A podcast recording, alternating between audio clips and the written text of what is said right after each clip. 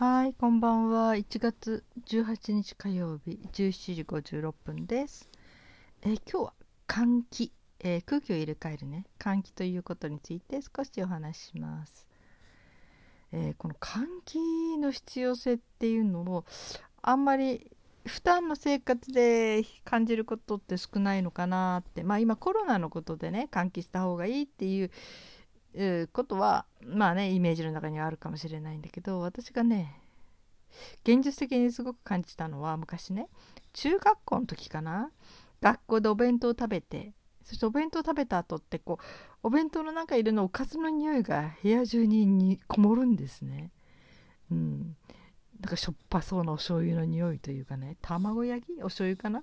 それで、えー割とみんなで窓を開けてで空気の入れ替えしてそのこもったお弁当の匂いを出すのにねやってました。そこでねあのボイラーの担当の係のおじいさんおじさんが来て暖房使ってるのにねこんな窓を開けるなんてねもう不敬罪だっていつも怒られてた気がしますね。それでもねお弁当の後は、ね、どうしても匂いこもってね次の授業にこう集中できないというかそれでみんなでねやっぱり窓開けてましたねご飯食べた後ね、うん、そんな思い出がありますね。あと換気ってね意外と気にしないできましたね。で私が換気でを真剣にするようになったのは10年ぐらい前かな。あの片付けの勉強？うん整理センターの片付けですね。を始めした時にこうお掃除の仕方とかね。掃除というもののこうえーメリット効果というようなそういう勉強もちょっとしたんですよ。本もいっぱい読んだんですね。その時に換気っていうのはすごく大事で例えばもう家の中の掃除もしたくないってぐっちゃぐちゃでねもう何にもしたくない時だっても換気だけはしましょうねって書いてたんですよ。でもう何にもやる気力がなくってもうとにかく窓を開けて空気を流す入れ替えるそれだけでも随分あの精神的なメリットが違うからで部屋にもいいしね。言われてえー、いざとなったら換気するだけでもいいんだと思って換気って大事なんだなとか思ってでいろんな本読んでるうちにとにかく真冬であろうが真夏であろうが1日1回はあの窓家中の窓を開けて全部風を通すってことの必要性が書かれてたんですよ本に。そう考えたこともなかったと思ってもうそれからねとにかく窓を開けるようにしましたね。私と子供たち子供たちがまだ小さい時でしたね。小さいって言っても小学校ぐらいかな。中学校に入るぐらいかな。うん。で真冬。真冬なんて窓開けるなんて発想なかったんですよ。私が小さい頃、うん、の時に冬に窓を開けるなんてありえないって思ってました。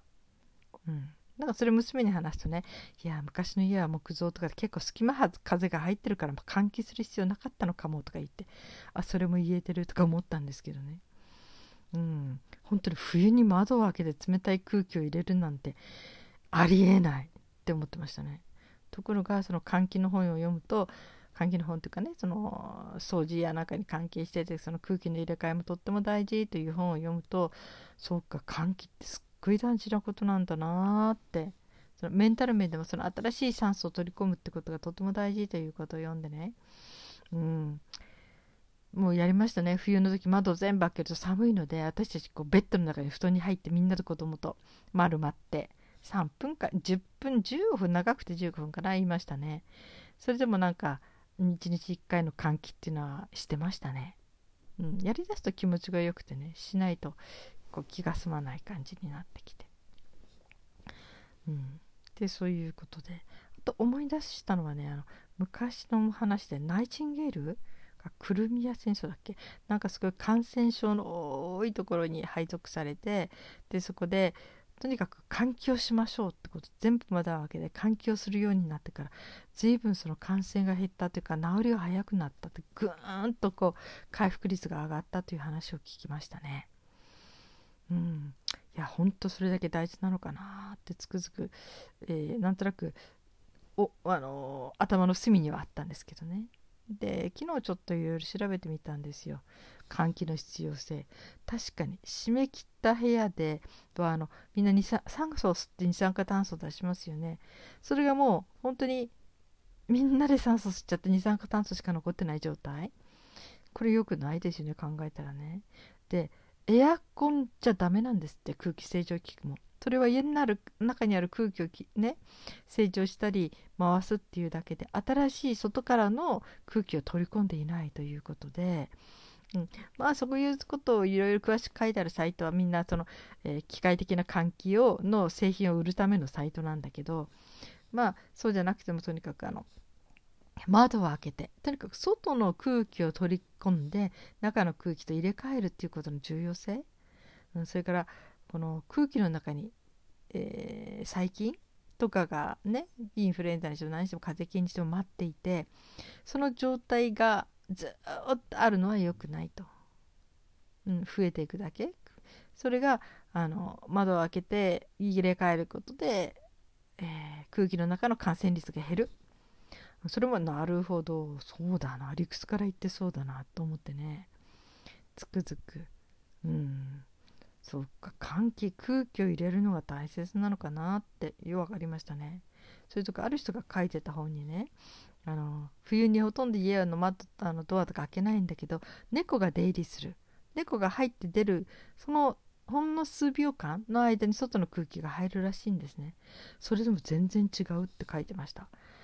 ねもう15分とか寒くてねその待てないような時でもあそっか猫が入って出ていくいや外から入ってきてドアが開いてそのほんの数秒ででさえ新しい空気が入ることで随分違うんだってことが気づいて分かったらね一瞬でもいいから窓を開けようっていうね。うん。それ、えー、身にしみて感じましたね。それとかあの一酸化炭素中毒家に部屋の中にいろんなあの溜まっちゃってガスとかねで死にかけるような人でも換気口の下にいる人が助かった。うっすらと空気が入ってきて。そういう話も聞きますね、うん、この換気の必要性って。ねえ。本当に空気ってね空気の酸素濃度が減るってねえ。全く締め切ったところで人がいっぱいでそして空気を入れないで何日間も暮らしたらどうなるんでしょうね。ちょっと怖いですねそう考えたらね。二酸化炭素だけになることってありえるのかしら空気が全部。そこまで調べてないんだけど。ね本当に換気空気を取り込むことの必要性。うん。って本当に大事なんですね。この換気でもう一つ感じるのはね体の中の換気もそうですね。あの瞑想とかそれから呼吸法をやってるとよく新しい新鮮な空気をとにかく吸い込んで中に溜まっている古い空気を出しましょうって言われるんだけどそっか体の中にその酸素を豊富に含んだ新しい空気を取り込むことがすごくこう体の中に大事なことっていうのがね、うん、そうかと思ってねその空気を吸う新鮮な空気を吸う。